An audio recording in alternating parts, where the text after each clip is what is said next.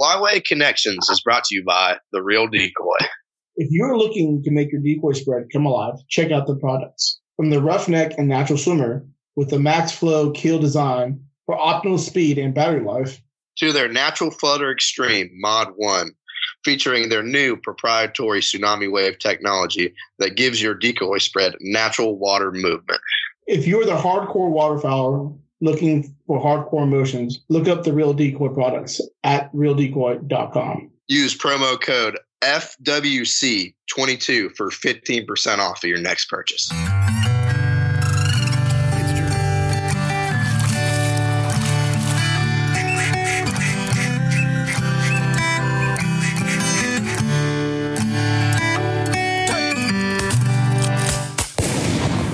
Right, welcome back, everybody, to another show of Flyway Connections. My name is Chris, and like always, uh, I'm here with my two buds, Sharp and Joe. Joe, you want to introduce our guest for the day? Yeah, no uh, stranger to the podcast and to our Instagram, and really to anything we post. A Jason Thorne from Edible Outdoors, good. You know, we like to call him part of the Flyway family. Hey, how you doing today, Jason? Good, man. I appreciate you guys having me on. Yeah, it's, Hey, always, it's always a good time to have you on. before we go, because this is the first time you're meeting Sharp, all right, take a good look at Sharp and tell me if Will Ferrell and Adam Sandler didn't have a baby. Oh, dude, they're love child. tell me Will Ferrell and Adam Sandler didn't have a baby. Will Ferrell, lo- Adam Sandler, love child. We got we got crazy hair, day. I need to get a haircut for sure. I may grow Uh, out though. Think my girlfriend might kill me, but I've been thinking about it. yo, she's not there, right? She's not gonna kill no, us. good. Yeah, okay, cool. In trouble today. I got a dog, so hopefully he won't say anything. Yeah. So, um, but yeah, we we kind of just so the listeners can uh, uh kind of get a broad idea. Uh, we brought Jason on because one, um, he's a great guy. Uh, I ask him for questions on cooking tips, and when I say anybody can ask him, you reach him on social media, you can ask him. He's very open minded with it. Uh, at, at least I felt like I was bugging him. I even said, he said, "No, you're not bugging me. Trust me." So, um, and I made the uh, uh, the duck à l'orange. I don't know how to say it, but I'm sure, I'm sure, uh, I'm sure Jason can uh, say it better than I have can because you know he's from that area. But um, it came out great, and I, I I enjoyed it. My family loved it. It's something different I can cook uh, for next season too. So. Man. Um, I'm happy to hear it. but uh, I guess let's go ahead and start off. We kind of wanted the biggest thing we wanted to talk about is uh, we want to get more into the duck camp, the the long days in in the blind, long days in the deer stand, whatever it may be. I know uh, we're water we're all waterfowlers through and through here, but we all also do we all turkey hunt, we all big game hunt Outdoorsmen. out, outdoorsmen's all around. Um, so when it comes to the, I guess with the outdoors and with the these camps, let's say you're going, we'll start off with camps and we'll kind of break it down to just a couple buds doing like backwoods camping or something. But we'll start off with let's say deer and duck camps. What are the type of things that makes it easy for brand new hunters or outdoorsmen to go out there in these camps and they're going to stay, let's say, a weekend with their kids, their friends, and families, but they don't want to pack a whole gallon of milk or whatever it may be, eggs, that they can actually resource wherever the vegetation they're at, wherever type of terrain they're at, or um, something easy and quick that they can get uh, from even a home garden or outside. So, what are some things that maybe that you kind of pack, things you kind of get ready, kind of think about? I'm gonna tell you one of the one of the easiest things is you know if you want really good meals, and I think we're all guilty of some of this. You know, we're really tired. We woke up early in the morning to hunt, a hard day hunting. Come back, we've got to clean all this game or whatever. Uh, a lot of times, I will pre-cook my food, you know, a couple of three, four days ahead of time, and some of the stuff goes really well. And the thing that comes to mind is like a venison chili. And I'll tell you what I like to do is I'll cook the venison chili and freeze it in a, a gallon size Ziploc bag. Uh-huh. It becomes an ice pack. Um, it, it, it folds really flat in your ice chest and it's good for several meals. You can make, you know, just a bowl of chili. You can do a chili cheese burrito. Uh, it's good for several meals. But one of the things that I'm really fond of, really fond of, is I'll make two ahead of time. I'll tell my son and my son's best friend is we're eating what we kill. You know, if we're in deer camp, somebody better shoot a deer, or, or you know, we're going to be eating peanuts that I find in the crack of my my truck seat. So, in that inevitably motivates somebody. And somebody shoot a deer on a Saturday or ducks, Yeah. and then we're cooking fresh meat that night. And I I can't tell you how much I love doing that right there on the spot where we harvested that animal. Uh, a deer heart, uh, fajitas or tacos, or duck fajitas. Uh, it, that's the way I like to do it. Uh, other than that, you know, we're gonna we're gonna end up Sunday really hungry. Yeah, I know. But I, I Um, like I like preparing those meals ahead of time. You know, even if you're not going to go that hardcore, uh, spaghetti, you can do spaghetti the same way.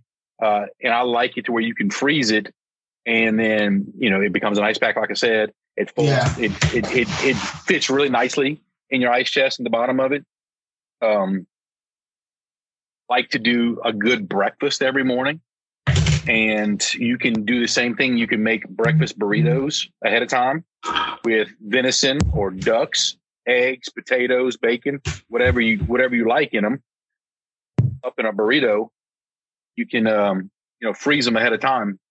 Uh, we used to hunt in Central Texas, and early season Uh-huh. uh, it was hot, so ice was a big deal. Keeping everything cold was a big deal. So that's the kind of the mindset I'm coming from. Late season, if you're hunting in North Dakota, you know, in January, you really don't have to worry about the ice. You know, everything's going to be cold regardless. But you know, down south, is a deal. Yeah, that that's something. Um, and I think that that's a big thing too. At least, especially for me, because us growing up, it was always put in ice, uh, and then we, you know, we we would freeze water bottles and use that. It kind of as the ice, um, and it's you know just think that something as simple as chili, because you can do anything with chili, chili cheese dog. You know, Yeah. you can you can put Chili you know, Fritos. Cheeto chili Fritos. You know what I mean? And that's that's actually really really. Uh, I never even thought about it. Just freezing that and using that as a base in ice pack, and um, even put in a. Let's say you're not going to use all one chili one day. Put them in different Ziploc bags, and they're different ice packs. This way, you don't uh, have to warm up the whole thing or break it up or whatever it may be. But um, that's actually very smart. So, is Uh, it, I- have you I ever? to do? I'm yeah, go ahead. No, go ahead. I Go was ahead. saying that I eat chili for breakfast. I don't know if you guys have ever tried scrambled eggs and chili. It's really good. Yeah. Oh wow.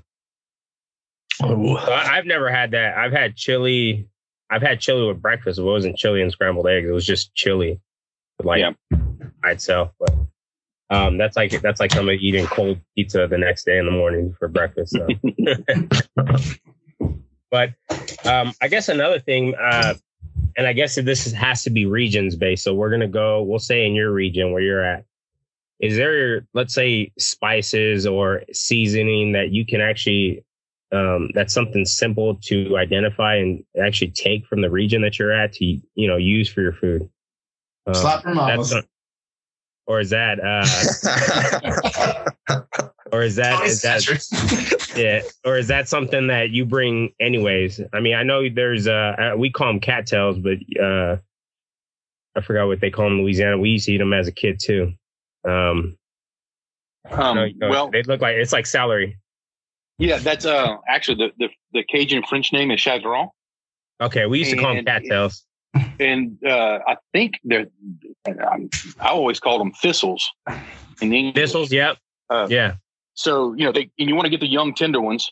You could probably get one that's maybe you know maybe 18 inches tall or so, and uh, use your knife carefully because they bite, uh, and knock off all the the Satan thorns that they have off of them, and then it's exactly like celery. Uh, it's Yeah, really good. Once Mhm. you uh, you get all that off of it, you kind of just take your knife and lightly uh, scrape it off. Uh, put it salt, pepper, and, and vinegar, and it makes a wonderful salad. And people don't realize it. I mean, it's just, and they are everywhere. They are, in and the they're yeah, they are everywhere in the South. And in, in Texas, they're more southeast. Uh, Southwest, you kind of you're gonna get more cactus. Now, there's some Yeah. cactuses you can eat, and then there's cactuses that are gonna get you like young guns and um, some peyote or some peyote or something. So, Yeah. um, But why? But this- so I, I yeah. The secret is to get them young because they'll grow four or five feet tall, and Oh, once yeah, you get them grow. that big, it, it's like trying to eat a pencil. Um, so catch them while they're 18 inches or so, and uh, those those big ones you'll actually notice the big ones have a, a, a big fly. It looks like a sunflower head on top of it. On the top of it, yeah. Yeah. And uh, if you look at it closely, uh, when they get older like that, there'll be a hundred honeybees inside of them. I mean, they Oh, are wow. just loaded with honeybees. What's crazy too is when I was a kid, you know, my uncles or buddies and stuff, we, we would get it and eat it, but we never. I just I don't know naturally. I don't know if it was just be inst- just because everybody else was doing it. We never got the big ones. It was always the I guess knee high. Yep. Uh, ones and we would eat those. Um, and then we would. I mean, anything else like just something natural as a kid. You're going out, you're eating honeysuckles and stuff. It's kind of the same thing. So I mean, to me, Yeah. I thought it for a long time. I thought it was celery. I was like, oh, this is celery. It But is It ain't. remarkably close to celery. Yeah. And that's crazy and that's that's something i want to get at is that that's something you can add into your food you know to give it Yep. give it flavor so The hard Um, part about is lo- is sourcing local food during that time is that there's nothing. You know, during winter, it's hard to find. Uh, you know, it's hard to forage anything or, or find anything that's that's still alive. Uh, the thing that comes to mind is oyster mushrooms in the south. Uh, we find a ton of. My daughter tonight found a whole bunch of oyster mushrooms Yeah. So we've seen that on Instagram. but uh, you can find the oyster mushrooms and you know the chef's lingo is if they if they grow together they go together so if you find uh, oyster mushrooms in the deer woods you can make up a, a dish you know maybe do a little uh, oyster cream sauce over some some medium rare backstrap and run with that and i don't know anybody you know i don't know anybody that would turn that meal down Oh, yeah, almost like a deer Right. stroganoff type deal. Exactly yeah i've, I've never actually personally tried those uh oyster mushrooms and i've seen them but i don't know i just i guess in my head i love mushrooms but i think of uh because growing up there's a lot of uh, pasture land back here and uh you don't want to eat those mushrooms so Yeah. No Take they, a, trip, take a trip to the zoo. yeah exactly. Well, that, that's one thing they tell you. You don't want to uh, eat them where you know agriculture Yeah. has been because of the, the the pesticides and things that have been sprayed. yeah But I, So, I, um, like, I like the mushroom the mushroom scene. I, I'm a big mushroom fan, Yeah. uh, and it's a lot easier. You know, fast forward into turkey season where everything's starting to come alive with berries, Morels. morels in that in that neck of the woods, um, mushrooms, uh, the thistles. So there's a lot of things that you can find, you know, in the in the spring to add to your menu. And of course, you know, again, mushrooms, the the morels. If you have morels where you live and you're not looking for them, then uh, you know, I, I don't know how to help you. So the morels, um, what's your favorite? I mean, I've seen people stew them, fry them. Um, what's your favorite way to cook with those? Saute them in garlic and butter, and just eat them like that. I mean, Really? they are literally just the you know such a, a great umami flavor. Um, Mm. and you can you can put them in in in different things. You know, I've seen people make uh, pizzas with them, or Yeah. or they'll make a sauce with them. But I just I, I, I don't have a lot of them in Louisiana. yeah. So you know, finding one or two is a really big deal in Louisiana. I mean, you got to go up north. Uh, you know, you start finding them in the mountains or Tennessee or you know the Ozarks or somewhere, but they don't. They really don't exist in South Yeah. Louisiana. Is there a certain type of protein you you you you kind of pair them with? Uh, yeah, I would do uh, any type of red meat, whether it be Red beef or venison, or uh, I'd steer clear of pork. Pork's kind of its own little unique thing, but you could do birds with it too. It would be really good with with uh, ducks or even Mhm. turkey. It would be really good with geese. Uh, you get a good speckle belly Mm. um, goose breast. You know, they're Oh yeah. it's like a it's like a ribeye. Man, you can't go wrong with That's speckled right, belly no matter what. Here, It's sharp. my language. yeah sharp Yeah. over there You know, I like to cook it like a steak. And Yeah. cook it medium rare, and then you could you can serve it alongside the the morel mushrooms or or any type of mushroom. That sounds Um, good. you could also Yeah. do it with you know crab meat or or crawfish or or shrimp even, Yeah. or to, to bag of sandhill crane or two. You know, same thing. Yeah. And what's crazy is that um, people don't people think like waterfowl not being like a steak, but when you and Joe, I sent Joe a picture of one. Uh, he shot. um, uh, that I cooked it. I cooked it almost. I, I want to say. Are you talking about speckle belly? Yeah. Yeah, you're welcome. And that it, I cooked it like it like I would do a steak, and I smoked it a little, and man, it it would it's it's like it melts in your mouth like butter, um, Yep. and exactly like almost like a ribeye steak. I mean, it, it has its own. I, I guess you would say its own goose marbling, yeah, on it's just on, it's on the fat cap and all that. So, um, if if you're getting into waterfowl, that's it, it. Really is like a steak. I think all geese are like most geese are like that. I mean, sharp. Would you agree? Ah, yeah. Canada's a little different. yeah. I think uh, snows and Canada's are a little greasier, which I like to like either like grind those up, make sausage. Do, I've never tried you, uh, jerky. I heard jerky's good with it. Doing jerky. Chris, did you um did you keep the uh, the skin on? Did you pluck the skin and keep the skin on? Yeah, I did on the duck à l'orange. No, on, on the speckle belly. Oh, the speckle belly. Yeah, I did. I sent pictures to him.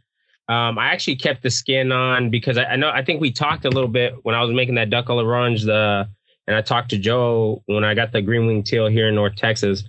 Um, I actually kept those because I don't know. I kind of it was something that stuck to me. I think we we uh, we had in the first time where you were on the podcast. Um, you said a lot of the what hunters do is a lot of that a lot of the food goes to waste because they just take the breast. Um, so I started eating the heart. I started eat. Uh, I started plucking and keeping the skin on it, cooking it like a roast, and um, and man, I can't. I, I won't go. I, I love it. Um, I'll Yeah, even. it- I did. it's Uh, a pain. yeah. It's a pain, to, especially with a goose. It's a pain.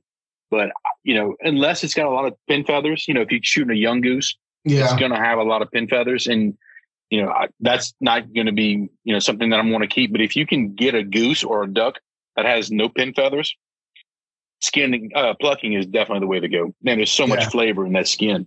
I mean, it's like Yeah. fried chicken. You know, you know, if you're eating it for flavor, you know, I'm I'm sure we can all agree that fried chicken with the skin is much better than fried Oh, chicken yeah. without the skin. Yeah.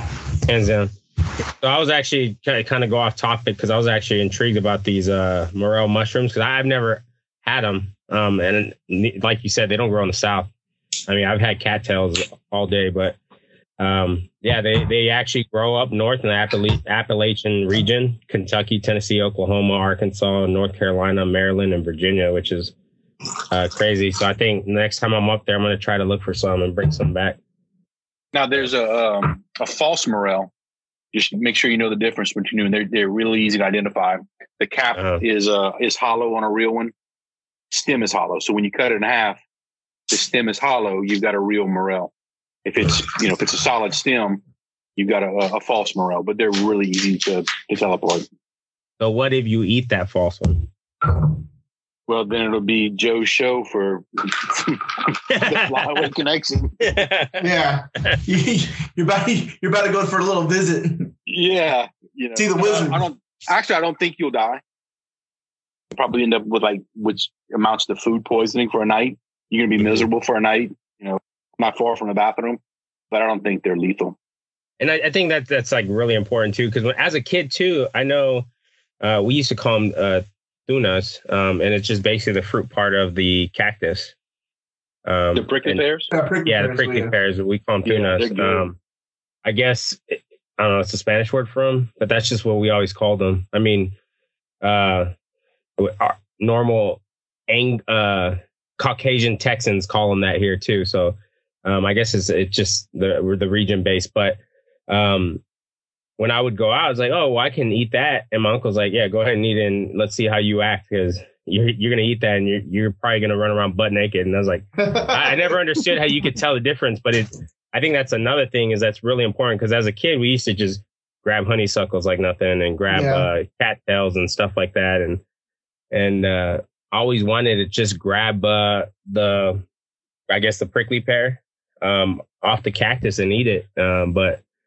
the that always instilled in my head is like, oh, I need to educate myself on what I'm eating first. So um, I think that's something very important, especially when you're getting into the outdoors and kind of, um, I guess, live live the I, I don't know the outdoorsman's uh, lifestyle when it comes to Yeah. being when it comes to eating. Um, but um, I, I I always found that intriguing. Uh, that's something that we're we can all be self sustained, you know, without having to go to the grocery store. I think that's pretty Yeah. cool with people self sustain themselves and everything they eat is they harvest. So and that's kind of what you do. You grow your own. Uh, you have you have vegetables, you have fruits. I'm assuming. I know you have vegetables. You have peppers. I know you've talked about. Yep, I have uh, I have fruit trees uh, and I have uh, a, a pretty large vegetable garden as well, and uh, I do the the heirloom seeds. So I'll keep okra seeds from year to year to year and just replant those. Oh, nice. So yeah, it it makes everything you know everything's expensive everything, Yeah. and if I have to replace all the okra plants or tomato plants from year to year to year, I mean you know I'm setting myself back two hundred dollars every year before I even get the garden started. So I'll take um I'll take the okra, um an okra pod. Actually, I'll take two or three of them in case one of them doesn't doesn't keep from the over the winter. And uh, we just planted ours uh, two nights ago uh, Nice. in planters. Nice. So you got to start in a planter. You can't start in a garden. You Yeah. start in a little bitty cup, and once it gets established, then you transplant from the cup to the garden. But I have okra, tomatoes, cucumbers, eggplant, uh, banana peppers, jalapeno peppers. I'm gonna go with a, a shopping bag. to Yeah. Jason's house and uh, hey man, what's going on? Just here to grab some stuff. Man, let me tell you, the funny thing is, at the end of the growing season, I can't even give it away anymore. You know, I've, I've got so many cucumbers and For big it- garden. you I'm like, man, hey, who wants, you know, who wants cucumbers or tomatoes? I'm like, nobody else is. I mean, it's free. You know, Yeah. nobody, nobody here wants a cucumber. Come on, man.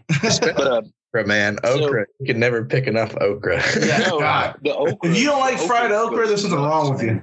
I know, The but okra. dude, I planted like 15 plants one time, just me up my house. I just got tired. it's like I just let them go. I was like, I'm done. Yeah, I'm done with it. yeah. With 15 plants, you're gonna you're gonna Yeah. have a you're gonna have a lot of okra.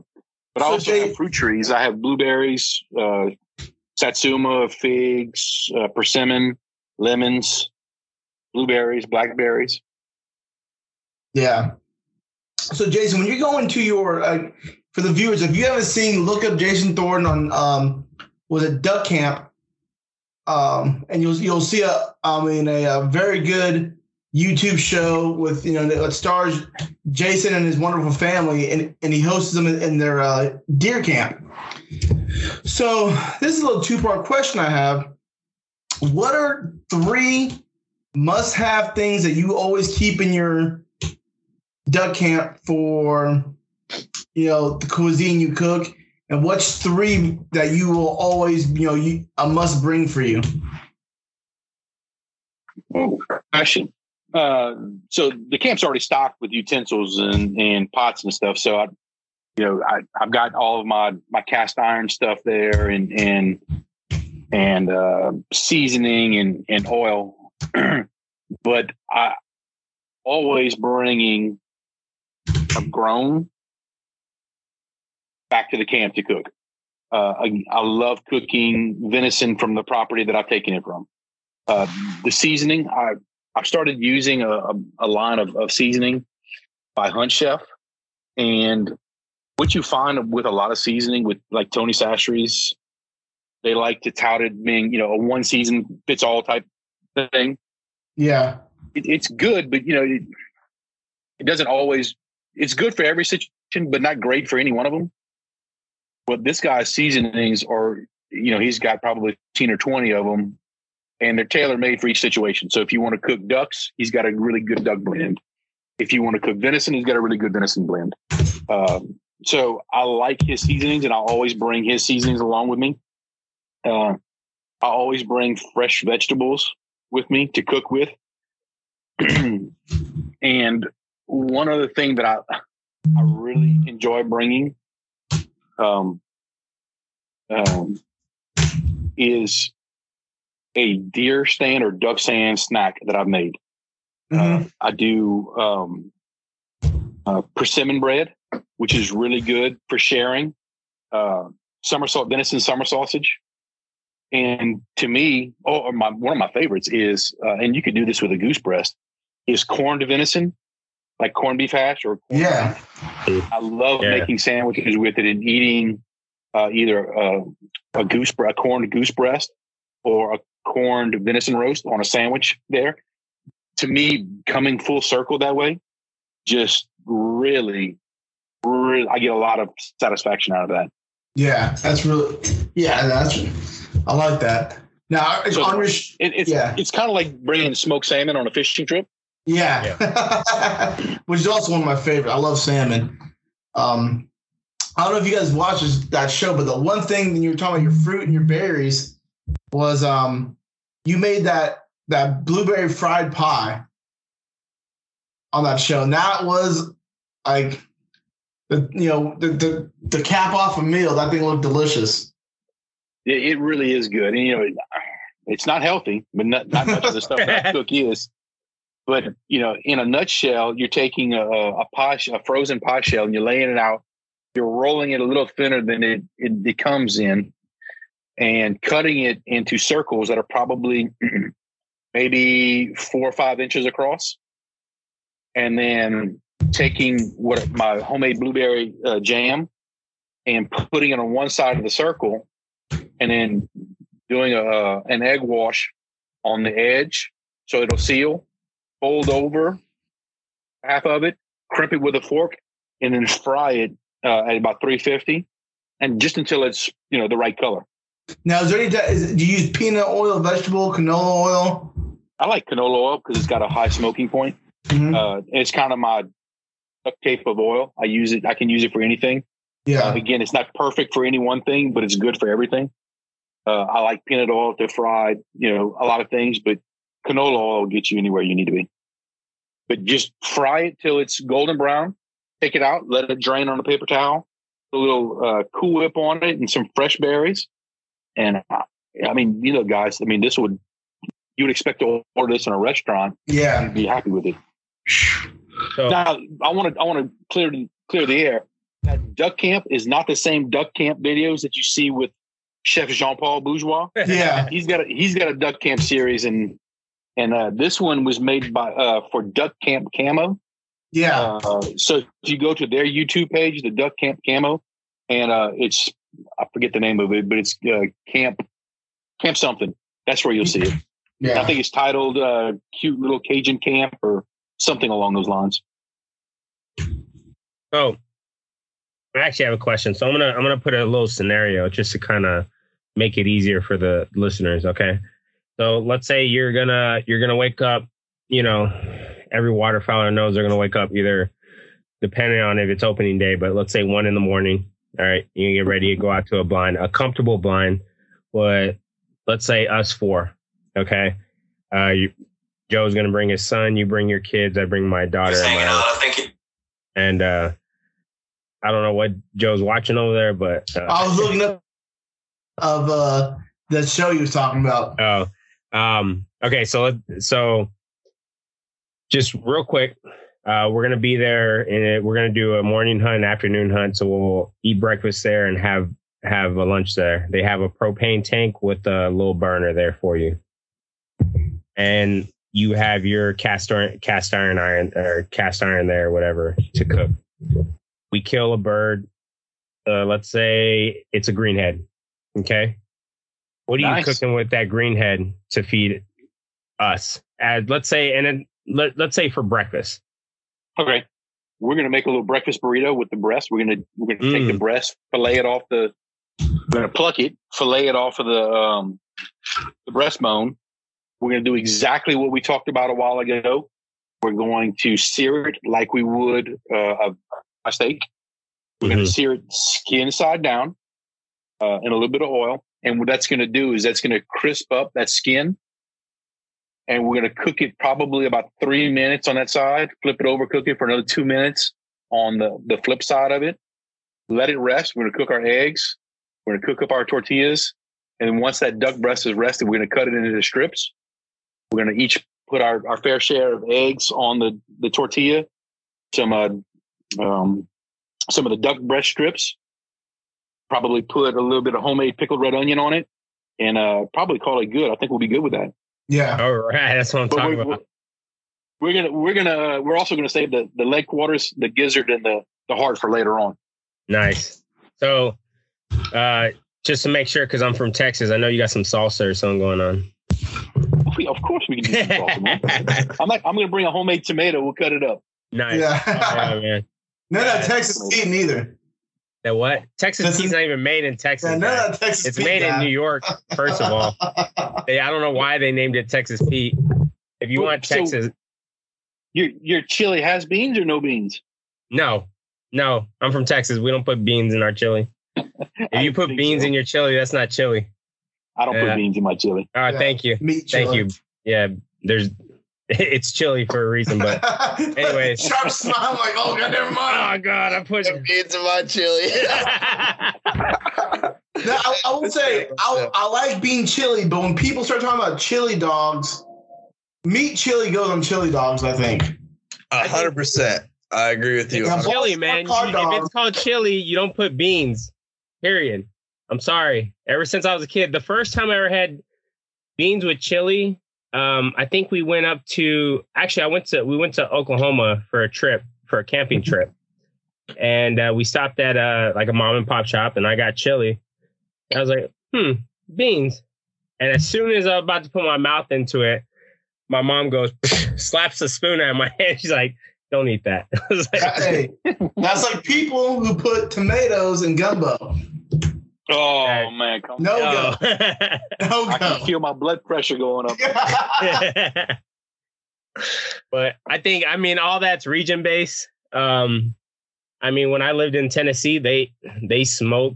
Uh, I don't even they they smoke their their briskets. They smoke. I don't even know if they smoke briskets, but well, that was all. pork shoulder is different from what we do here in Texas. So Yeah. Well, it seems like Um, uh, back there, uh, all their barbecue was um real vinegar. kind of like yeah, it's it's Oh, really yeah. vinegar based. Yeah. Um, vinegar based. and they yeah and they it like um i want to say they use like an apple cider vinegar or apple juice with a lot of their stuff so Yeah. uh, it's Most- not I'm, again it's not it's not bad i like it um i'm not one of those stubborn texans like oh if it's not texas barbecue it's not barbecue like, molasses. yeah like I, I've I've ate I've ate uh, St. Louis style ribs and I love it. Every now and then it's good to have that, and every now and then it's good to have Texas uh, Texas spice, and every now and then it's good to have some Cajun flavored spice.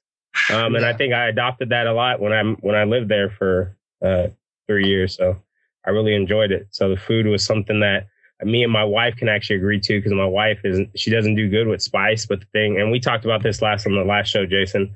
Um, the the uh, Cajun spice uh, has a little bit more flavor into it, so it kind of like evens out. So Yeah. yeah, so. But I wanted to get on that scenario. I wanted to see what uh, what you were going to come out, and I enjoyed it, and uh, kind of curious what you're making later with them gizzards. Oh well, I'll tell you what, we're not done with the gizzards yet, but we've killed two more greenheads. It's been a good morning. So uh, cleaned our, our our birds. And now you know we, we've all taken a little a little siesta, and now I've got duck breasts to deal with. Right. So what we're going to do is we're going to take those those mallard breasts and we're going to flatten them out a little bit. We're going to kind of pound on them to where they almost double in size, and then we're going to dredge them in a, an egg and and uh, milk wash. We're going to then put them in panko. We're going to shallow fry them, and we're going to make some some fried duck sandwiches. Uh, so we're going to put some spicy jalapeno mayonnaise on, on the bread, not too much for those who are weak at heart. Um, and then um, those who can handle it, we're going to put some uh, some banana pepper mustard on the other piece of bread, Mm. and maybe some sweet and sour.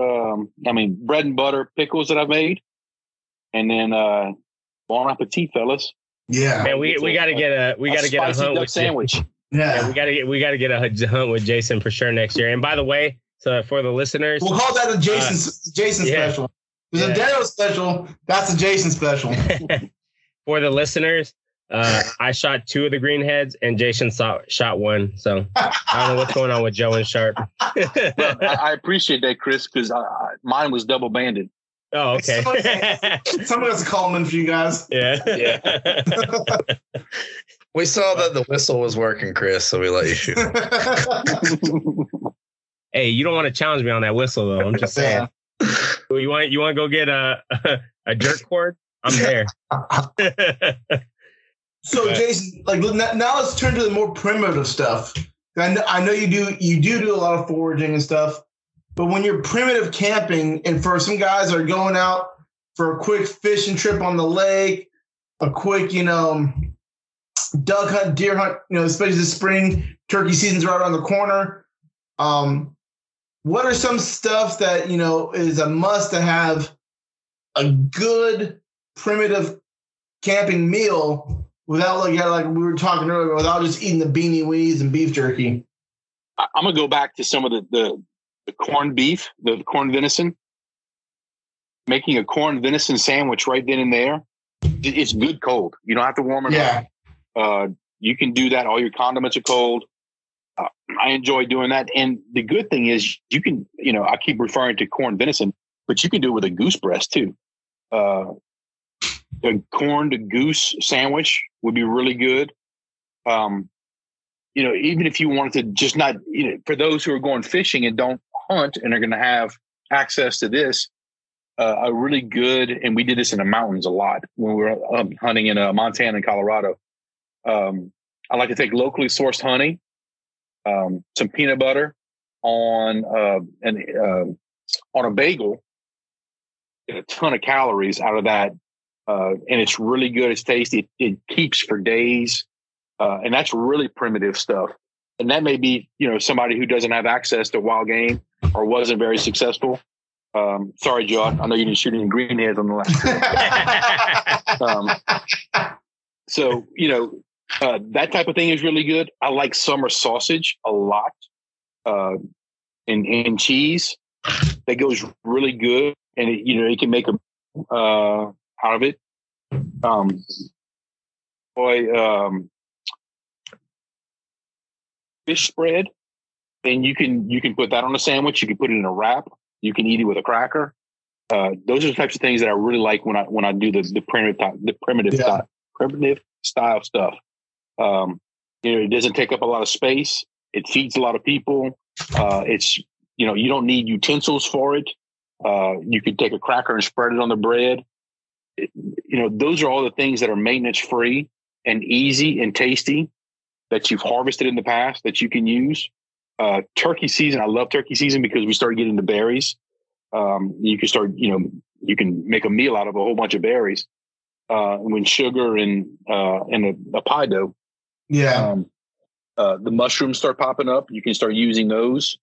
Uh, so those are the types of things I, I just prefer maintenance free when I'm primitive camping because you you can't wash dishes a lot of times. So water is an issue. Uh, so finger foods are really good because you don't have to wash a fork or a spoon or something. Um, but if, if you're going to do that, also something that you can drink like a gumbo, you can actually put that in a, a container and you really don't need a, you know, it's, you really don't need a spoon to eat it. You can just drink it, sort of, so to speak.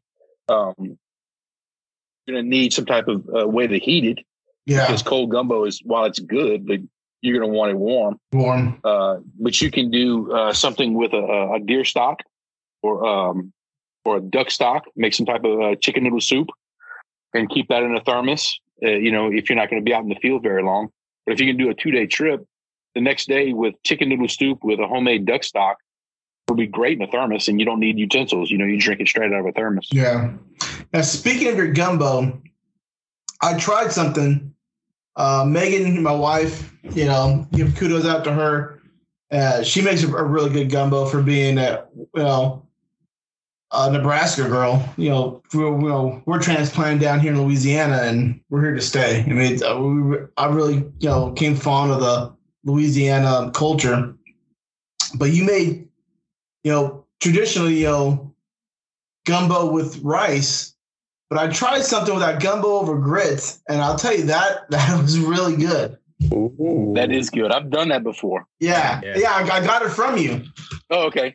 okay. Yeah, I was like, man, this guy's good. He's doing No, no. great. I'm like, man, no, he's I, pulling out Yeah. my tricks. I gotta try that. That sounds good. I got, I got, I'll tell you a lot, Jason. Um, a lot of my stuff that you know that, that I try it, ninety percent of it's you know influenced by you know the stuff I see in, on the edible door page and stuff. appreciate that. It's why I created the page is to influence people and, and get away from stuffing it with cream cheese and jalapenos and wrapping it with bacon. Um, Which that is good though. it does get well, old. I'm not going to knock you, but if you're going to shoot 200 ducks a year, that's a lot of bacon to eat. Yeah. Um, but uh, you know, I I enjoy that. But honestly, I'm gonna tell you, I don't. When I eat gumbo, is a soup. I don't use rice. I don't use Really? anything. I just because if you if you think about it, when you put it over rice, rice is a filler. You don't taste rice. It, it takes on the flavor. Of the Flavor. Yeah. So Yeah. To me, I'd rather just eat two two bowls of gumbo, bowl of gumbo with the filler. Now, seafood. Uh, here, I have a question for you, and I've debated this. Uh, first question: potato salad on or on the side? man, I'm gonna tell you, you're not gonna hurt my feelings either way because I, I can go, you know, I to say, but I, I can go both ways on this one. Yeah. So I enjoy it both ways. It really depends on the potato salad. If it's some uh, a potato salad that I, I know that I like, because every potato salad is different. It's different. with yeah. celery or onions or apples or Or more You know, mayo and like- not mustard. exactly. So you know, I it's love the like a snowflake. No two potato salads are the same. Yeah. But if, if you make a good a potato salad that I really like, side because I, what I'll do is I'll take my spoon and I'll dip a potato salad bite into the gumbo, eat that way, and I'll also just eat just straight potato salad because I like it that way too. Yeah. So it gives me the option of, of you know I can combine it if I want to in a spoon or not. But if you make a crappy potato salad, not gonna hurt your feelings, but I'm a buried in the gumbo, so I can. now, second part of that question: seafood gumbo or a chicken odd uh, andouille type of style gumbo? yes, Both. but yeah, yeah, either one. If you if you know how to make a gumbo, they're both really good. I, I enjoy putting okra in the gumbo. Mhm. Um, I also enjoy putting oysters in a gumbo. Uh, but if you're going to do the oysters, I like uh, chicken and sausage in oyster gumbo. Uh, but you really got to put the oysters in the last couple of minutes because they don't take long to cook. And if you're going to start off with the oysters at the beginning of the gumbo, then you're you're the oyster is going to be horrible because Yeah, you chewy. cooked them for two hours. yeah. Um, but my favorite gumbo of all time is smoked duck Mm. on my smoker. It's your gumbo. That is my all-time favorite. I love the the the flavor that a smoked duck puts into the gumbo. Uh, I love the fact that I can use you know some less um, uh, less desirable ducks for a gumbo. Because I'm you're not going to see me putting a mallard or pintail in a gumbo, but I will put a whole. A dos gris. Yeah, there you go. Look at you, man. Busting up with some Cajun terms on me. Yeah. Uh, you know, or or a spoonbill, you know. But Yeah. spoon, you know, spoonbills get a bad rap all across the board because you know if you get a spoonbill and they've been eaten in rice, right, yeah. they're fine. They're fine. So two years ago, I, I I did a taste test. We killed mallard and spoonbills out here in Welsh in the rice fields, and I cooked them up. I plucked them, cut the breasts out, kept the fat caps on, seared them, garlic, butter, a little bit of rosemary, cut them up, and I did a taste test with everyone at the house. Everyone liked the spoonbill better except one person. That was Landon, my son, my youngest son. He was like, mm, I can taste the difference. I like this one. He wouldn't. he would pick the mallard, but everyone else liked the spoonbill over the mallard. You know, they, they get a bad rap, and you know sometimes you will. but Sometimes you'll get a bad mallard. Sometimes you get a bad teal. Mhm. Um, but for the most part, you can almost tell when you start when you're cleaning that duck what it's going to be. If, Yeah. if the skin is that whitish, you know, it's very white. That going to be great. It really will. If it's you know brown, I got that, yeah, that, that weird like gunmetal gray. yeah. almost. So you're not gonna. I'm gonna. What, what I'm gonna do with that duck is I'm going to. I'm gonna skin it because I'm not gonna keep the, the skin on it because it's, that skin's got a lot of that that fishy flavor in it. I'm gonna breast it out and I'm gonna put it in a gumbo. I'm gonna smoke it and put it in a gumbo, and I guarantee you, you know, it, it'll go down well. Everybody's gonna enjoy it. now, when when you smoke that duck, how how are you doing it? Is it the breast, or are you just skinning everything off and smoking it that way? Kind Yeah. of At that point, I'm I'm gonna uh, I'm gonna fillet the the breast meat off the breastbone, and I'll uh, I'll smoke uh, just a little the breast fillets on a smoker. Now, don't do it long because you don't want if you do it too long, you're gonna make jerky. Okay. If you add the jerky to the gumbo, then it's gonna be horrible. But I, I would just keep it on the smoker long enough, maybe 45 minutes or so, just to impart that good smoke flavor into the breast, and then throw it in your gumbo. Around like if you're gonna keep it on there for two hours, I mean you you're gonna have jerky that's gonna be horrible. Yeah. Would you ever spatchcock it and smoke it, or? You can, but I like to. Uh, my favorite technique is to pluck, Mhm. fillet, and then I'll take the the carcass and make a duck stock out of it. So I'll take the the carcass of the of the duck, and uh, I'll roast it with corn and onions, and then I'll cook it down for uh, six, seven, eight hours. Um, and um, you know we've got to add water to it.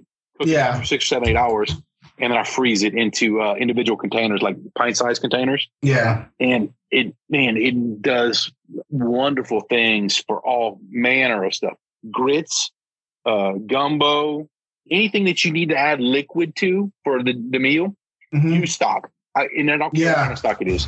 If it's a seafood dish use seafood stock. If it's a uh, um, uh, a, a duck dish use duck stock. Turkey you can use turkey stock. Uh, you can use the bone broth for deer. The uh, red beans we talked uh, about beans earlier. If you're going to make red beans with sausage and you use venison stock guys i'm telling you you're going to you're to go from a b plus to an a plus in a heartbeat on Yeah. the red beans just it gives it so much more flavor so how, so how don't don't throw the carcasses away so what do you do with the stock? You just put it in that pot with a little bit of water and just slow, slow cook it down just to get all the oils and stuff out. Yep. So the, the stock seasonings. itself is your uh once you once you roast up your your carcass and your vegetables, add it to a stock pot, cover with water. So you're probably going to put maybe a gallon and a half or two gallons of water, depending on the size of your stock pot, and then cook it down for probably two hours to where you you're ending up with maybe four pints of stock. It's going to be extremely rich. You're going to discard everything. You'll have to filter it out, uh, run it through a um, Cheesecloth or whatnot. a cheesecloth exactly and then uh and then freeze that in you know pint containers. And what i was doing this is a good tip too. Uh sometimes i'll take it and i'll put in ice cube trays and freeze it that way. And that way you've got little ice cube size pieces of stock and you use exactly how much you want to. So if you're just going to make saturday morning grits for somebody well then you only need maybe four or five ice cubes worth of, of stock and you don't need a whole pint that Nice. way you're Yeah. not going to waste it Oh, that's a really good idea.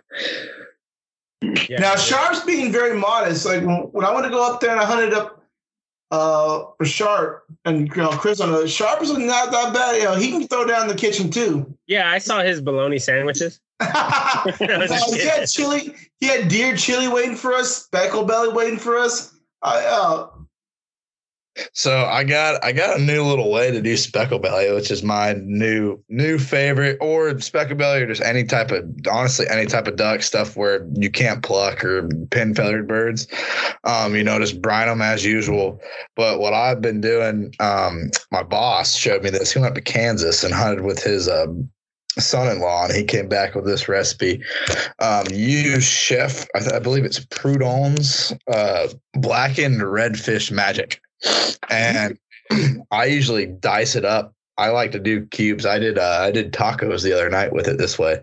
I I cut it up into smaller cubes. I mean, and heavily put that seasoning on there. Like I, for two breasts, I'll probably use a fourth of a fourth of a thing of seasoning, and get that real good. And then like a tablespoon, two tablespoons of butter. Get it going to where it's brown on that cast iron, and just sear.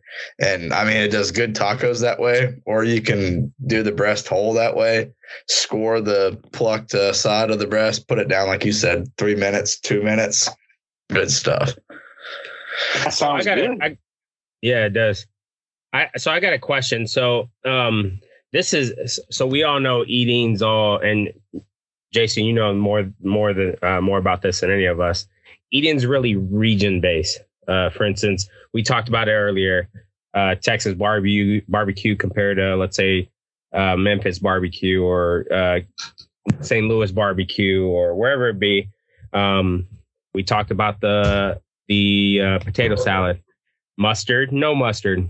I prefer mustard. I grew up basically it was smothered in mustard. Burgers, mustard, and mayonnaise. Mayonnaise, no mustard. Ma- uh, no, you know, you get what I'm saying. So, Right. what's the what's the biggest thing? Um, what's one thing that has changed you from a different region to actually start adopting in Louisiana? And I, I, I the reason I say this because this can be controver- controversial because I know how prideful Louisianas are in their cooking, and it's good. I mean, Yeah. I, I, I even- if you could you could cook the you could say you could cook the crawfish wrong and they're gonna they're gonna you know what I mean they're just gonna eat you up. That's not you what you do to crawfish. You don't add this in crawfish. You don't. Yeah. I think- Louisiana's like its own little four quadrants. They all Yeah. cook each quadrant Yeah. cooks Yeah. everything a little different. And they're all like, this is not how you do it. This is not how you cook crawfish. And like, and I and I, I like to sit. I like to think uh, my crawfish when I do crawfish boils, it's a Louisiana style because that's how where I learned. That, that yeah, Southwest. That's why I learned to cook crawfish. So when I have crawfish boils every year, um, that's what I do. I, I, you know, I, I might every now and then I'll, I'll put like a Texas twist in there. Um, I might put some uh, uh, some uh, uh, some smoked brisket in there at, late after. Um, crawfish? I've done that. Don't judge me. Crawfish? yeah. Yeah. So like it, towards the, pregnant? toward, towards the end of it, um, it's that, it, to me, it's like putting uh, the little. Uh, I don't know if you've done this, Jason, sausages in there. Oh, absolutely. So that Okay. I thought, well, hey, I don't got sausages, but I got leftover brisket that I smoked. I just chop it up and put it in there, and it came out good. Well move cotton. I mean, it was shit. I was. sh- It was. sh- Um, it made it a lot more. It was shredding a lot more, but it came out good. Um, I, I So- also put mushrooms in mine, and, Oh, and I'm probably gonna get a lot of hate mail on this, but I, I'll put mushrooms in mine, asparagus. Uh, yeah, I, uh, that, I've been to a part of Louisiana that puts asparagus in their in their crawfish. yeah. Let me tell you, if you get hate mail, it's because they don't know. Asparagus, mushrooms, and sausage goes really well. Let me tell you what I saw not long ago um, at a crawfish boil. Somebody took a colander, a metal colander, and put the ramen noodles, you know, the the the thing inside the the the metal colander, and just sat it on top of the crawfish boil. So that that crawfish boil broth was Mm. cooking the ramen noodles. I- let me taste them. we almost got into a fist fight, but I, I'm I'm gonna I want to do that soon. I mean, could you imagine crawfish boil ramen noodles? Oh That yeah, sounds good. yeah. That, that's crazy. And you, you think about it, like everybody loves ramen. Could you imagine with crawfish flavor? And the It's almost like seasoning? shrimp ramen. I mean, It's you have yeah, shrimp ramen. Like those. So uh, here's another thing. Yeah, the Utz chips. They're like the Old Bay flavored, but that's like Yeah. the real deal ramen. So here, here's another here's another thing: Zatarain's or Louisiana uh, Cajun mix, or do you put Tony Chachere in your? No, no, uh, I like Zatarain's. Yeah, that, but I, I like Tony Chachere's too. Yeah, I really like Zatarain's too. I just, thought. I mean, I've had, I've, had- yeah, Here's another one: a Louisiana hot sauce brand or Tabasco. Uh, I like Tabasco. Yeah, I, I'm not the guy that that's diehard Tabasco. If you only have Louisiana hot sauce, I mean, I enjoy that too. I really like both of them. But you know, if I if you put a gun to my head and said pick one of them, I'm gonna pick Tabasco. yeah. yeah. I was just, I was just saying because, like, so you know, Jason, being in the military, you you know, you meet a bunch of bunch of people in different areas of the United States. They all eat, we all eat different. Um, I've had, I've had potato salad that I nicely, I mean, uh, respectfully was eating because it was Your covered thank in you mayo. portion. you know, and I'm like, uh, where's the mustard at, you know, or something like that. And I, I mean, I've I've had those, but it's, uh, and then there's I've had those where like, man, I've never ate this this way, and I I really enjoy it, you know, and that that's Yep. that's why it kind of somebody somebody like you. That's why I was thought I asked you that because that has to come up where you're trying something new and you're like, this is not what I grew up eating, but I'm eating it now. I enjoyed that part of the military is that you you you you're around people that such you know a wide range of diversity and culture and and you know people different people eat different things. Um, you know, I I was I was in California and I was staying with his family and uh, they were Hispanic. And man, I'm gonna tell you, I learned how to cook some Mexican food that is just freaking phenomenal. This, her dad could cook like nobody's Yeah. business, and I think she was getting jealous because I was spending more time in the kitchen with him than I was. With her. I mean, you know, I mean, I saw- you got to eat three times a day, so yeah. um, but uh, you know, but it's funny. Even the terminology of what one thing is and what you called it. You you said cattails for the thistles. I mean, you that's what you grew up calling it. I grew, I call it thistles. Uh, I I served with a guy that for the longest time he would talk about this red gravy he would make. I'm like, man, I never asked him. I never really knew what he was talking about. I'm like, what are you talking about red gravy? So finally, I'm like, man, what what are you talking about? This dude busted up with some ragu from the store in his red gravy. I'm like, oh, red gravy? So it's funny how just the terminology is is so different, you know, Right. and uh, you know it. That's what they grew up calling it. And that's what Yeah. you know. That's how he. knew. Yeah. he was a good dude, but I had to correct him. That's very Correct. fair. I don't know. I just to me, I always like, and I, I'm, I'm no chef by by all means, but I love. I mean, I love eating and I love good food. And I've been to Chicago and I've been to New York. I've had Chicago deep dish and I've had New York pizza, and I love both of them. But Exactly. to me, they're to me they're different. One's a Mhm. cake of pizza, and the other one's just, I guess you would say in New York, a pie. Yeah. Um, Yep. But I love both of them, you know, and that, that's why I was like, I mean, it's obviously I'm not going to find anything here in Texas that compares to any of that type of pizza, but um, I still, I mean, I'll still go eat Domino's. Yeah.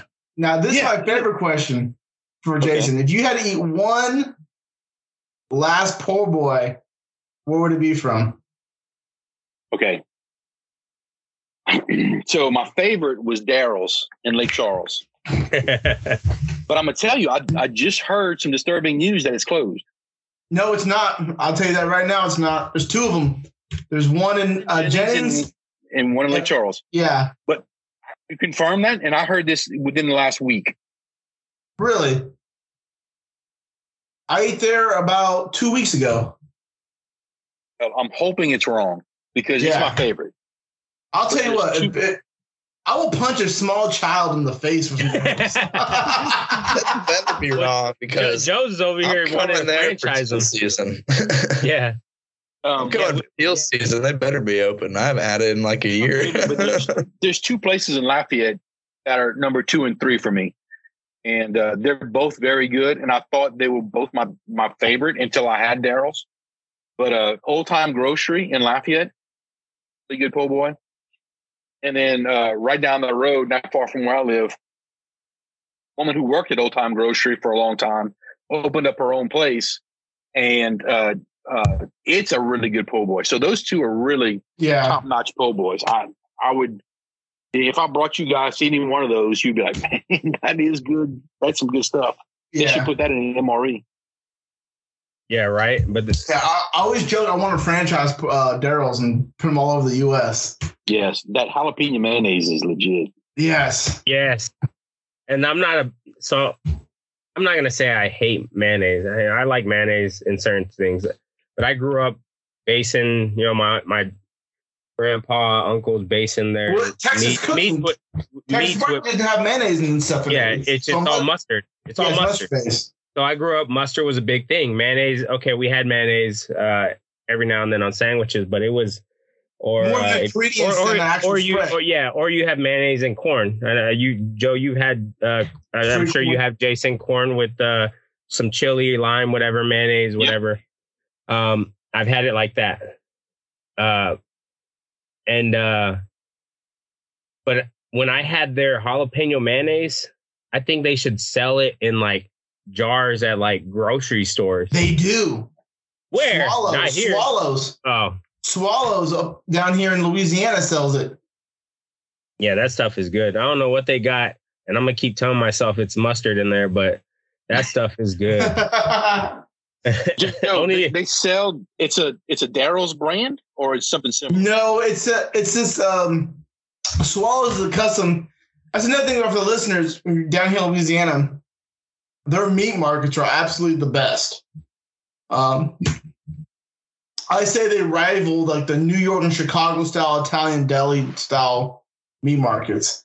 Uh, but Swallows is a custom meat market down here. They have their own signature boudin and stuff, and um, they they started making their own mustard man. I mean, they make a, a jalapeno mustard and a jalapeno mayonnaise. Okay. Yeah. Tabasco had a uh, spicy mayonnaise, and it was a, a, a mayonnaise Tabasco combination that I was absolutely in love with, and they they discontinued the line. Yeah. So I, have got a, a, copycat recipe that I'm working on. It's close, but it's Yeah, still working. not there. It's still not their blend. I need to get a hold of somebody in McIlhenny and figure this out. Y'all out- out there in um, Man, you need you need to Tybee Island. you, you need to Not invest in Island own, now. Avery invest in Island. some some condiments or whatever and and I know I know um so we talked about it earlier you brought it up the season you get it was uh what was the brand hunt something right Hunt Chef, the guys Hunt out Chef. of Pennsylvania. okay and I we see it on the social media and uh I actually was looking into their different type of seasons seasoning you know just to try with some brisket I like to mix it up um and I'm probably gonna get hate mail for this because your typical Texans is, you know, coarse must or coarse peppers, uh, coarse salt, and maybe some garlic pepper, garlic pepper, and some chili powder or cayenne, whatever. Um, but I mix it up. You know, I, I like to add all kinds of stuff to switch, just to try to try to uh, try different flavors and stuff. So I think that's the next one I'm gonna try and see how it tastes on the brisket and stuff. I even But the did, blends uh, are really good. But look, Yeah. If you don't, if you don't have a blend, you can get away with ninety percent of all your cooking with salt and onion powder. That'll Yeah. get you through ninety percent of what you need to know. Yeah, yeah. I usually do just coarse, coarse salt, coarse pepper, um, garlic powder, onion powder, and then uh, some chili. Or uh, most of the time, it's chili powder. Um, Yeah. Cayenne every now and then. I think I adopted the cayenne when I lived in Louisiana. Uh, Louisianans love that cayenne. Yeah. Oh, absolutely. Yeah. Now- I like paprika and I like smoked paprika. too. Yeah. Yes, If you want to, paprika. Yeah. You want to wrap, you know, round it off to a couple of, you know, just a, a couple of things that you should have on hand as a wild game, you know, cook. That will get you as far, you know, that'll get you, that'll, you'll do just fine with those ingredients, with those seasonings right there. That, and if you add some, some fresh herbs to it, basil, thyme, oregano, Some uh, rosemary. rosemary, the, the seasonings that we just mentioned, and a couple of herbs, and you know you can become a five star chef. Yeah. Now, yeah. And I think that that's where I lack is using herbs. I don't really yeah. use basils. I don't use rosemary. I s- just started using basil in uh, uh, basically barbecue tacos. Um, when I when you let it sit in like a stock, like a beef stock or whatever it may be, Yeah. um, I'll use rosemary. But Now, Chris, this question's for you, bud. Um, now, you know, we talked about burgers better. Yeah. uh, so we talked Anyway, about, you know, me and Sharp let, you know, let you do the duck calling. And uh, all we can kill end up call, killing is coots, poule d'eau, or pull I do. love. I'll eat coots. Yeah. Look at you, man. We busting up with some Louisiana terminology. I, I, I, I'm a transplant. I, I, I, I embrace in the in the culture. I go, um, what's a good way for people to, you know, because I will say myself, Chris makes fun of me all the time. I turn my nose up from it. What's a good uh, recipe for guys that you know want to hunt those or end up killing the rails, the snipe, and the poule d'eau? You're asking me or Chris? No, not Chris. Yeah, yeah, don't ask me. What? well, if you ask me, I'm gonna wrap it in bacon or probably fry it. Throw some So cream cheese on it. a, a long time ago, I hunted with a guy. He loved poule d'eau, which is coot, is the real name for it. And uh, what he would do with it is he would take the um, the breast and make jambalaya out of it. I always thought he was crazy until he served me his jambalaya. It was really good. Now, if anybody's ever killed a poule d'eau slash coot, knows that their gizzards are the size of a bowling ball. They've got massive gizzards. It's, it's a flying gizzard and I love gizzards like nobody's business. So uh, you could actually, you know, take the the breast meat and make a jambalaya, and you could take the gizzards, clean the gizzard, and then I like to to deep fry the gizzards. But what I'll do is I'll parboil the gizzard, the clean gizzard, in some crab boil first, and get it seventy percent the way cooked in in a parboiling process, and then deep fry it uh, afterwards. If you try deep frying it before you do that, then you're going to end up burning your crust and your outer side, and the inside won't be cooked. So if you can do that, parboil the gizzard first, and then fry it up afterwards. Same thing with uh, if you're going to wrap it with bacon, which is fine. I enjoy that. But if you're going to wrap, uh, say you're going to you're going to try doing this with a mallard breast, and you want to cook that mallard breast medium rare, pre-cook the bacon before you do it and let it cool off. So if you pre-cook the bacon seventy percent the way through, and then you wrap that mallard breast, well then now you're gonna once you put it on the pit or wherever you're cooking it, your mallard breast will be medium rare and your bacon will be finished cooked. So you know it, it it's definitely worth a little extra effort to pre-cook. Mm-hmm. You know the mallard the the bacon or in this case like we are talking about the gizzard. Yeah, uh, no. But that's what I would do. And I, I enjoyed a, good jambalaya, and it's really yeah. good with the, the uh, but I'll, I'll, also keep the hearts of the poule d'eau too. Yeah. And look, it's like everything else, guys. People, it gets a bad rap, but it's a really good bird, and the limit's 15. So I mean, you can yeah. you can make one heck of a meal. Oh yeah, you can dumb, fun to shoot, and they're dumb. yeah, they're fun to shoot. They're dumb. They don't make a very pretty picture. But God, uh, you put it in a, in a cast iron, you know, Dutch oven, gentlemen. I'm gonna tell you, it's some good eats. Yeah. Now, for people that you know, we keep talking about organ meat, and and it seemed like the in, in the last five, ten years, you know, guys like yourself, um, Steve Rinella, and even um, Chef uh, John Paul, you know, they start talking more about you know these organ meats and stuff. What do you say with people that are kind of wary about the organ meats? And then uh, what's a good way to introduce people into organ meat, like deer heart, deer liver, duck hearts, gizzards? Uh, so it depends. So deer hearts are obviously they're they're much larger, uh, and they can be you know they're size of a softball, I guess you know, on a big buck. Um, my favorite thing to do with a, a venison heart is to core it out and make a, a hollow chamber in it stuff it with, with boudin. We mentioned boudin earlier. Wrap it with bacon and smoke it on the pit, and it makes one heck of a meal uh, with uh, with bird hearts.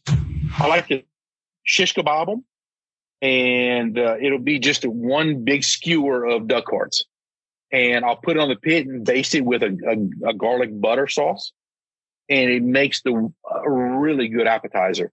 Put it on a plate with guys because there's no woman in the world that you're going to invite to your house that'll eat a plate full of duck hearts. I don't care. I don't care who they are. It's just they see it's a heart. It looks like a heart. You can't tell them it's anything other than that. But you know, if you're going to have some of your buddies over, it is a really good appetizer for fight night or whatever you guys are going to be doing. Yeah, that sounds Super Bowl. good.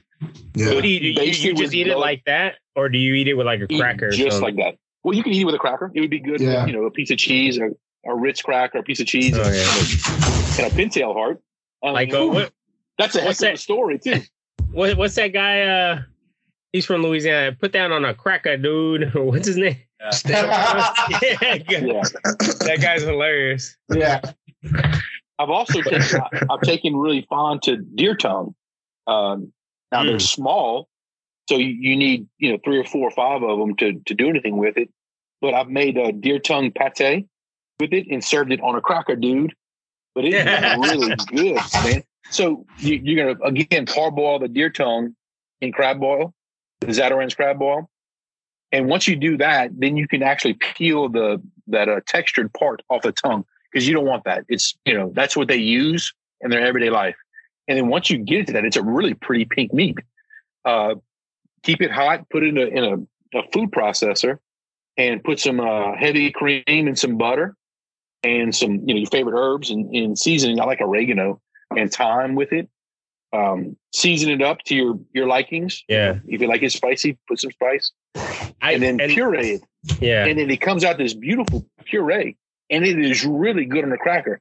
It's so much so that I brought it to my staff, which consists of mostly women, and I told him what it was. It is deer tongue pate, and they tore it up.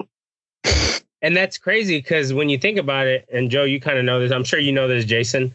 That's kind of how lengua is made. Lengua Yeah. taco. Exactly, because they boil it in uh, broth. Uh, they'll put some seasoning, whatever, and they'll take that, like you said, that that uh, the outside layer off, that tough stuff, um, and the inside is just amazing. I never, in my, I, I honestly never thought about that. So like, like I've always said, there's tongue. not much difference between a, a Cajun and a Mexican. No, If you look at, it, there's not much different. My Take two favorite foods. My two and Mexican mom. foods. It's the same, same. One speaks French, one speaks Spanish. Yep. The, the the lingua, if you notice uh, on a on a, a beef tongue, there's two different parts to it. There's the liquor part, and yeah, there's the back part. So the liquor part is the part that they use for the tacos. The back part makes a really good uh, sauce, and that's what they cook down to for the sauce with the linguas. Yeah, Yeah. And the same thing with a deer, but man, that's crazy.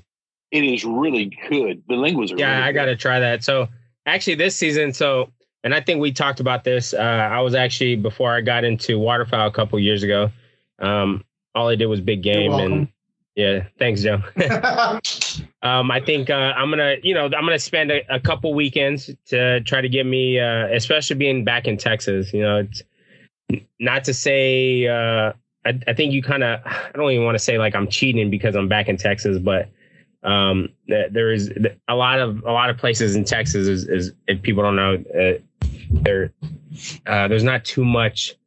Um, I guess state land. All of it, a lot of it's private land owned. So a lot Yep. of the hunting um, is the majority of it is compared to let's say Idaho or Montana or something like that. So or uh, even Louisiana. I mean, um, there's the, but I think that's what I'm gonna do is probably get me uh, try to find me a nice uh, nice buck out here and uh, uh, maybe when I go down there visit Joe and visit y'all, I could bring some down there. Uh, we used to. I actually what I want to do, and I got this from Meat Eater, so people, uh, oh, you got that from? I did.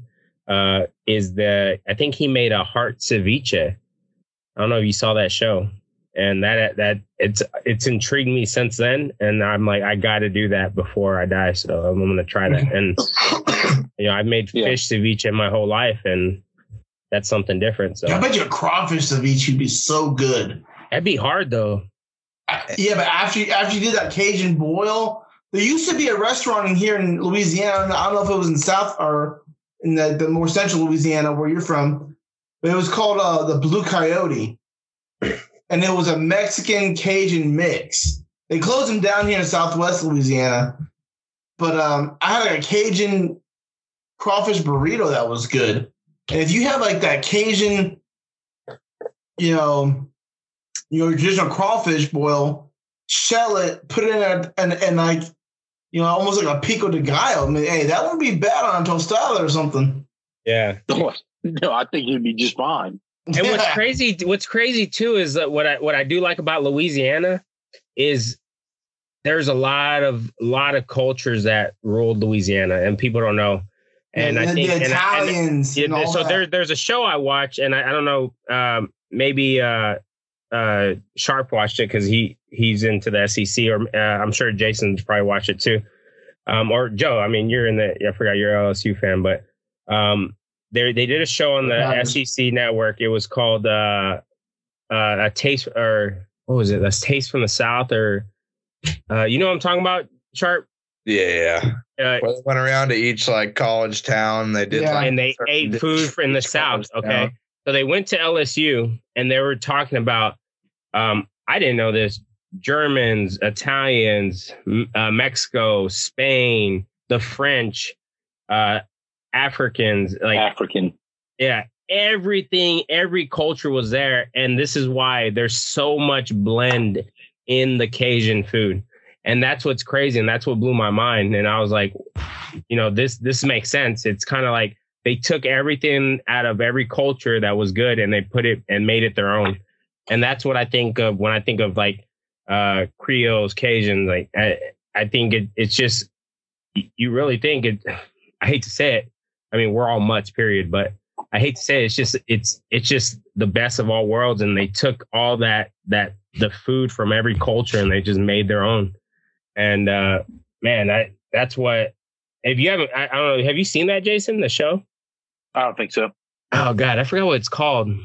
You remember what it's called, Sharp? You I- gotta watch it. I thought it was like just like a little special thing, like on like it was a Saturday special. that like it just popped special. up like for like each like college game day. No, it was it was a it was an actual show that they had on the SEC network, but they went in every college town. Like they went to Georgia, food there. They went to uh they went to Texas at, at College Station. Um and then they I saw the one in Louisiana and I was like, man, it may I mean, it makes sense. It's eh, uh, there was a lot of a lot of cultures that ruled ruled that part of eastern Texas and that part of Louisiana, and uh I guess you would say the western part of Mississippi. College Town Cravings, Food Paradise TV channel. Yep. Is that what it's called? Yeah. It's called College uh, College Town Cravings. Thank God Google. but um, Yeah. I know Yeah, man. you know, we're, we're you know we're getting close to wrapping up. And No, it's called True South. That's True what it's called. All right, True South. South. It's a limited series on the Southern uh, foods and cultures, aired monthly on the SEC network. Oh, Yeah, it's called the True South. That's why I was like, it's something South. yeah, some You got to watch it. I'm telling you, Jason, you got to watch it, man. It, it was addicting for me, and uh, I'm no chef, but I mean, I, I do love. I, I like to try things. So yeah. Well, good. But to Yeah. brag a little bit on Jason, Jason, talk about um, you know, you're kind of famous in these magazines in this Louisiana Sports Mississippi. Give us, you know, before you know we skip over that. Hey, brother, I mean that's a big, you know. I always joke and tell everyone I, I, uh, you're the Gordon Ramsay of the outdoors. yeah, But um, I I appreciate that. yeah, um, and, you know, you've really, you know, like I, I said before, you influenced me a lot. I know, I know I send you pictures and all that. Sometimes I think you're better than Gordon Ramsay. That's just me.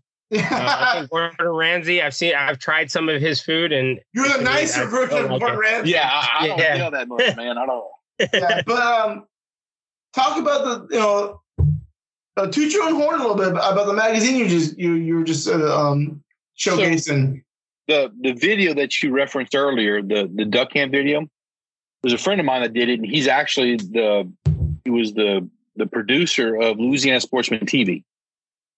So we hooked up through Instagram. He found my page and like, man, dude, you you know, let's let's let's hook up. And then we did that video. He did the video for me for duck camp, and he was like I said involved with Louisiana Sportsman. So he sent my information over to the magazine part of the process. And they, he said, look, you, you, you guys needed to talk to this guy and get his stuff going with, uh, you know, the magazine. So they got in touch with me and said, Hey, do you want to write magazine, you know, recipes? I'm, sure, I'll do it. Um, so I started, and there's another guy that's doing it. We're alternating month, uh, every month. And, uh, he's got some legit stuff. Nathan, he's a rec- recreational chef on Instagram. Definitely worth a look. But uh, not, not long ago, uh, a buddy of mine caught the state record largemouth bass, lake record largemouth bass, in a, a lake right down the road from us.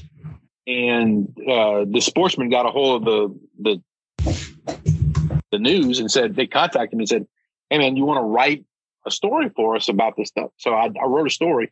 So this month in April, I've got a recipe and the write up on the the lake record bass. It's been Nice. a really good relationship with them. I like working with them. They've already given me a deadline for the June recipe, and you know the girl that runs it is just phenomenal. So you know we go back and forth. You know, uh, in the summer she wants fish recipes, in the winter she wants you know duck and deer recipes. You know, understandably so.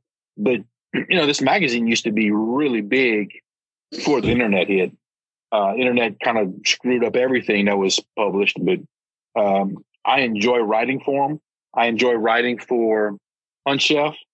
Uh, but most of all, I just enjoy, like I said earlier, uh, inspiring people to go past cream cheese and bacon uh, Yeah. or deep frying it.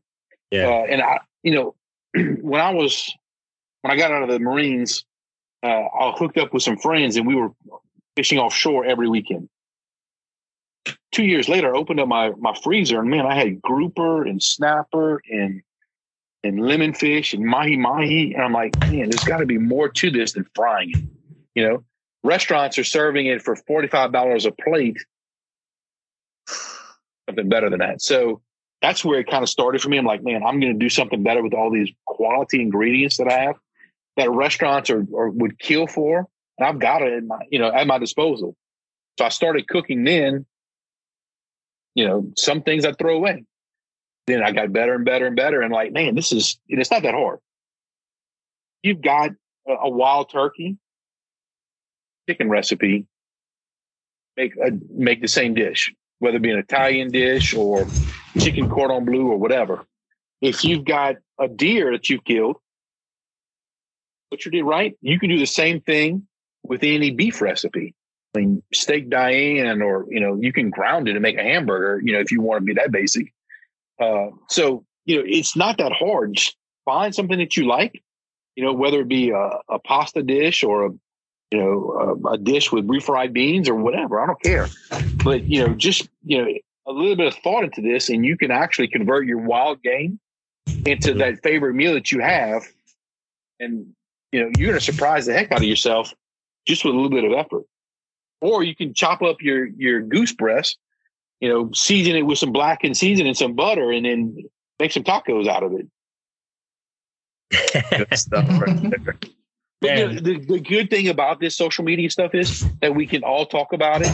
And, you know, tomorrow I'm probably going to be chopping up a speckle belly, belly breast and trying it just because it really, it sounds really good. You know, and maybe you guys would, would try something, you know, we're trying, we're all trying something new. And it's not just cooking, it's, it's everything. It's duck Yeah. calling. It's, you know, which, which decoy is best these days or, you know, which decoy formation. There's so much information out there for you to use to become a better outdoorsman. I don't care what your, you know, what your thing is. Yeah. Ducks, or if you want to go forage mushrooms, and there's some really good websites out there to tell you the difference between a false morel and a real morel. The only thing I tell you is just be really careful on your source. There's some really good sources out there. There's some sources out there that probably get you killed. Yeah. So, and you can tell the difference. You can go to it and you can tell they're legit. They've got 197,000 followers. They're probably legit, you know. Or if this is the guy's first time posting, and he's got three followers, and they all have the same last name as him. then, you know, Mom, uncle, dad. yeah, I don't want to try that morel. It, it may Yeah. not be that good, but you know, just you know, or ask. You know, uh, as far the morels or the mushrooms, he's got a Mycology uh, Facebook page, and you know, if you don't abuse it, you can ask questions, and there's somebody out there that's willing to answer for you. Yeah. So the internet is a really good tool when it comes to those types of things. Now, you know, you're not going to find out where the where the mallards are are sitting on public land. You'll never get that out of anybody, but you, know, you can you can get some really good information out of out of the internet.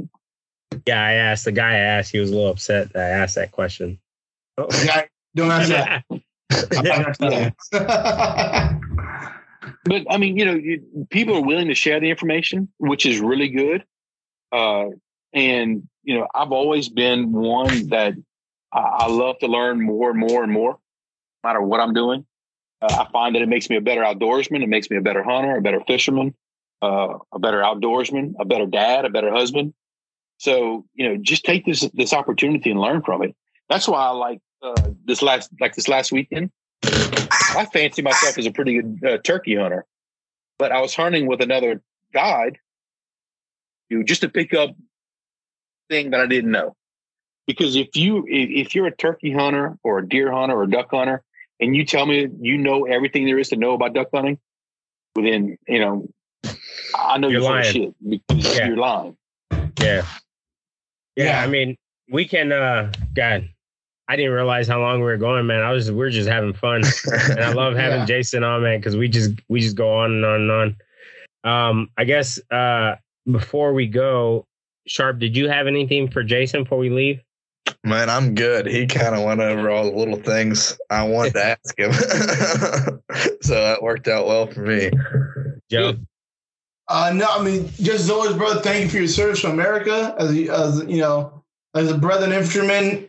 You know, in the Marine Corps, you know, we were Army infantrymen, so you know. Yeah, you know, what- you know, I what it still love you. Same, same. Crayon, crayons eat it. Cray, you know I mean? Like, there's crayons is a big factor in this. Yeah.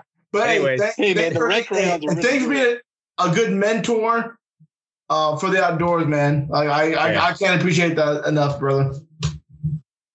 Appreciate that. Uh, and I Yeah. appreciate you guys having me on tonight, man. And as Yeah. always, you know, anytime you want to have a conversation, I'm open.